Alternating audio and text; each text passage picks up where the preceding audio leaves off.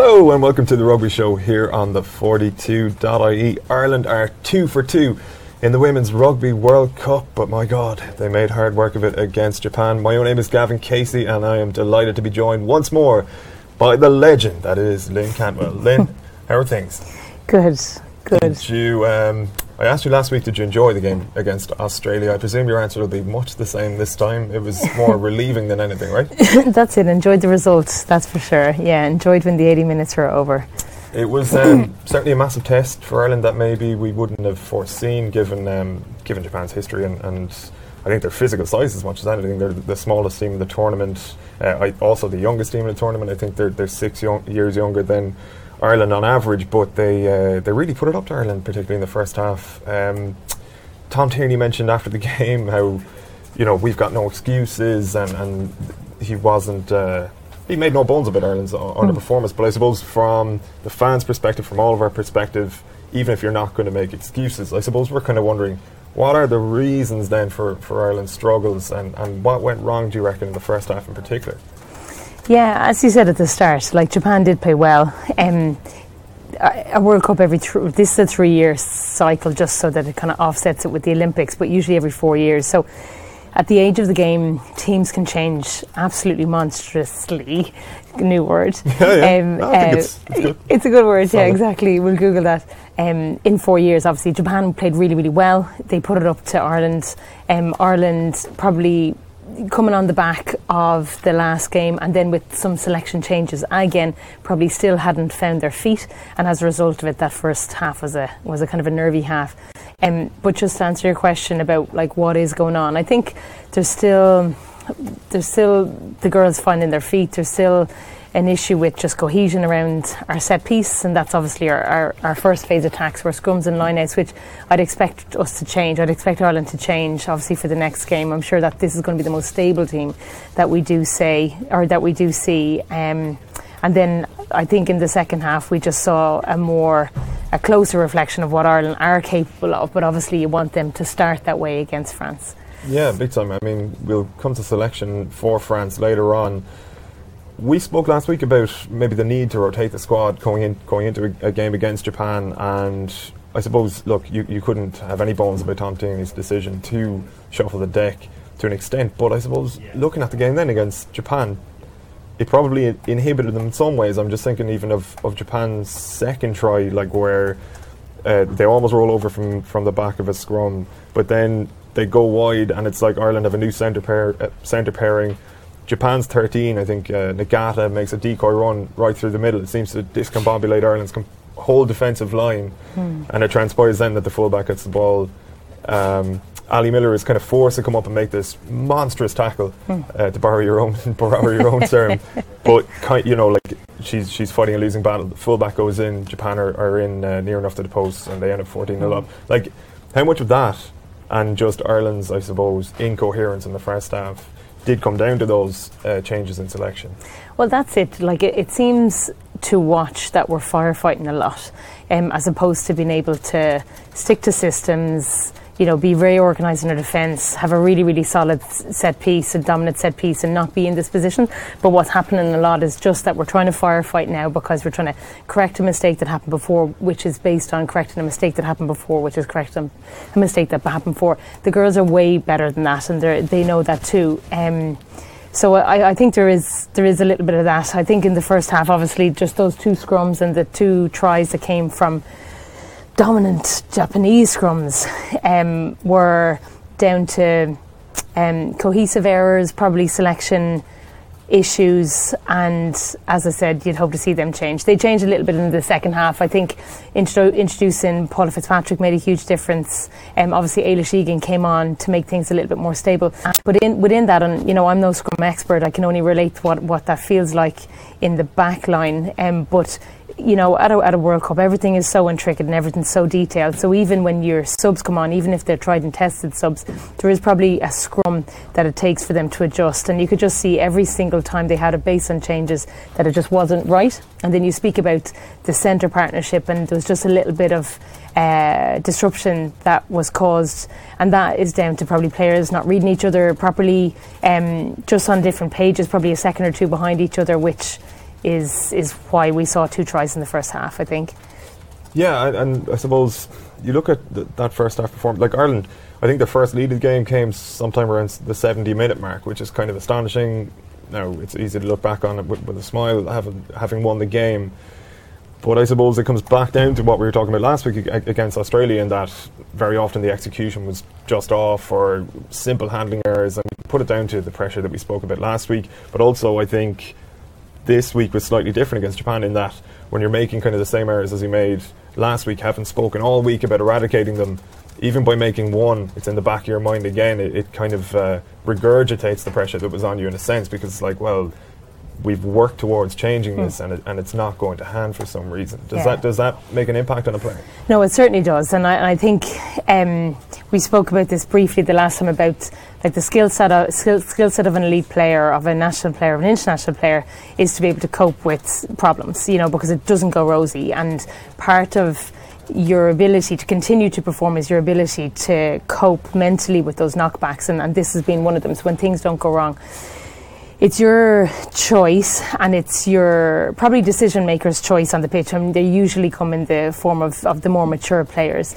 to be able to recognise that people's heads are down, that somebody's made a mistake, the same problem has happened again, and to eradicate it. Now, via some tactical things, now be that, um, okay, let's just talk off the ball and say, okay, like our line speed was poor the last time, let's blitz in the next line, okay, and let's put in a big, before you know it, momentum just changes. Or, Nora, try and let's get us out of this territory which we don't like, we're too familiar with, let's kick us down there, or a dominant scrum, or just somebody like we saw Ali Miller do it lots, just taking the impetus to say, Look, I am just going forward, and Lindsay Peat did it quite well as well. Ciara Griffin had a good few ball carries too.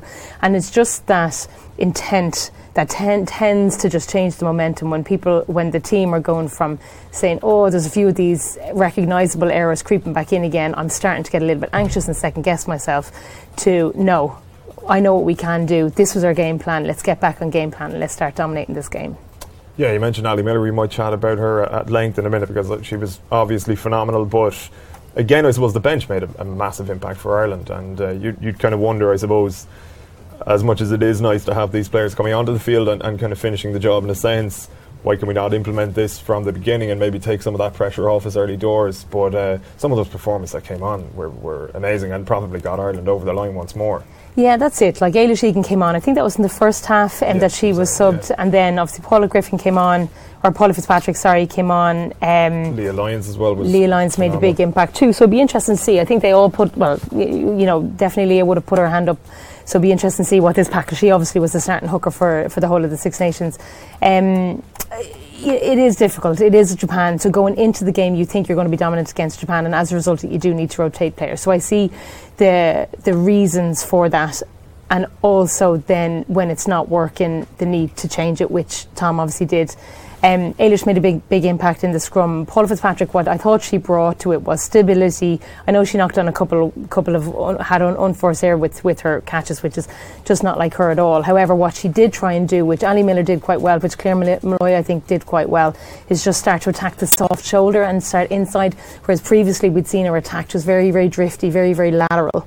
Um, as opposed to just changing the the point of attack, which meant I think Ali got a try from it, Paula got a try from it, and I think Claire Molloy um, made a little bit of ground from that too. So that made a big difference in the second half. Big time. I mean, Ali Miller's game breaking ability is is uh, becoming quite the story. I think of this tournament. Like, uh, certainly, I thought she was amazing against Australia. Like, just in terms of we kind of mentioned it last week. She'd half break a tackle to just get Ireland over that line.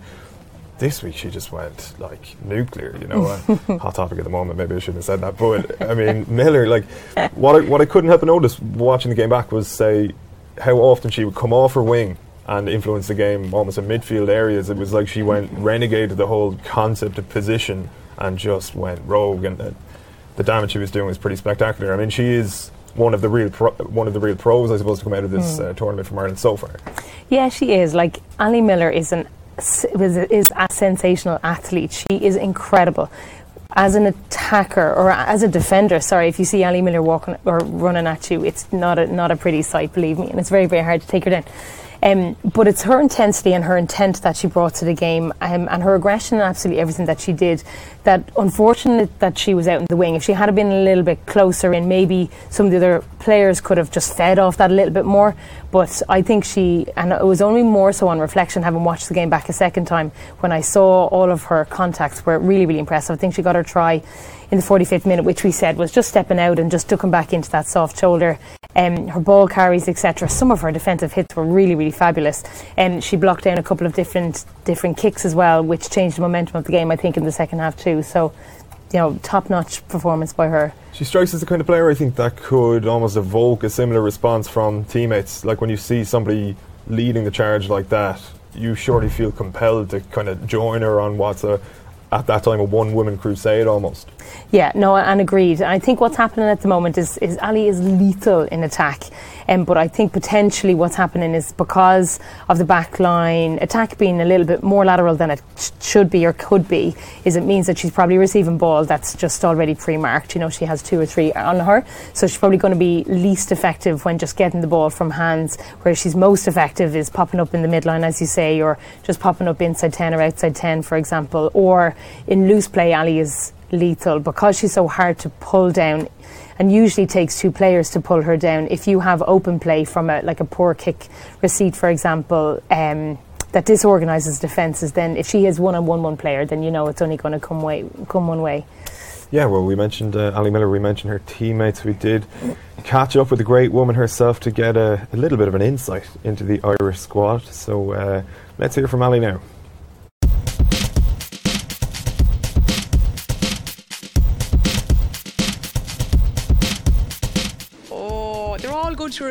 But uh, I suppose I've roomed with Hannah Tyrrell a lot this year, and I can't complain. She's not bad, so we'll give it Hannah. If she's given out about me now, Hannah, I'll take the strike back.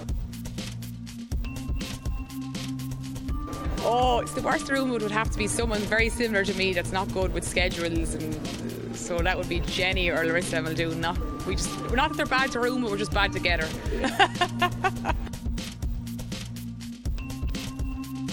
there's so many come to mind that I can't I can't single anyone out. Like if you weren't hard working, you wouldn't be on that team. So I, I can't even answer that. The best passer, obviously our tens are going nines and our tens are our best passers probably. Yeah, obviously the other girls would be good passers or you know playmaking twelves and I think in general we have a lot of good passers. So. Uh, probably the best passer wouldn't be me. but um, no, yeah, we've our nines and tens and playmaking twelves. Who's absolutely? Oh, I'd have to say Jenny because she absolutely destroys people, and I'm just glad she's on my team. That's dancer. That'd be me. I'm joking. I'm not though. I'm really joking. 100% Anna Caplice, best dancer on the team. Yeah. Funniest, oh god, there's a few funny people there. Lindsay Peat, Ailis Egan, Jenny Murphy. There's a, a few characters now in that team. Oh, jeez, who's the worst right No holes barred there from Ali, as per usual. Fair play to her. We've got a, a couple of questions here for yourself, Lynn. Uh, one of them will lead us on to discuss, uh, discussing France, but uh, to begin with, Quiva Morris asks, uh, what do you think was the turning point of the match against Japan? How did Ireland manage to turn it around? That's from Quiva. Um, I think a couple of the turning points were um, tactics that you would hope Ireland will implement in the French game, um, and they were turnovers via probably Ailis Egan actually, and that was that came from aggressive line and aggressive defence and just good decision making around rucks. I think there was two opportunities that Japan had in Ireland's 22 where um, there was aggressive line speed from I can't remember who led the line up and then Ailis went in for the jackal and turned over the ball. So that was probably one of the turn. I think that was about 51 minutes. Um, similar the the block down by Ali Miller, I think that was more 50, 51 minutes as well. So I think they were the turning points. Um, now, what you'd expect to see, obviously, is Ireland be able to capitalise that and be more effective then when they get down. But you know, all it takes is just one one action to trigger like a response. So uh, I think that was it. Yeah, I suppose those those kind of moments as well, when you've got the size of the crowd that we have and like the atmosphere is, is fairly electric you get these kind of swing moments in games, and when you get a crowd on their feet, like like those moments did, perhaps it can spur the team on.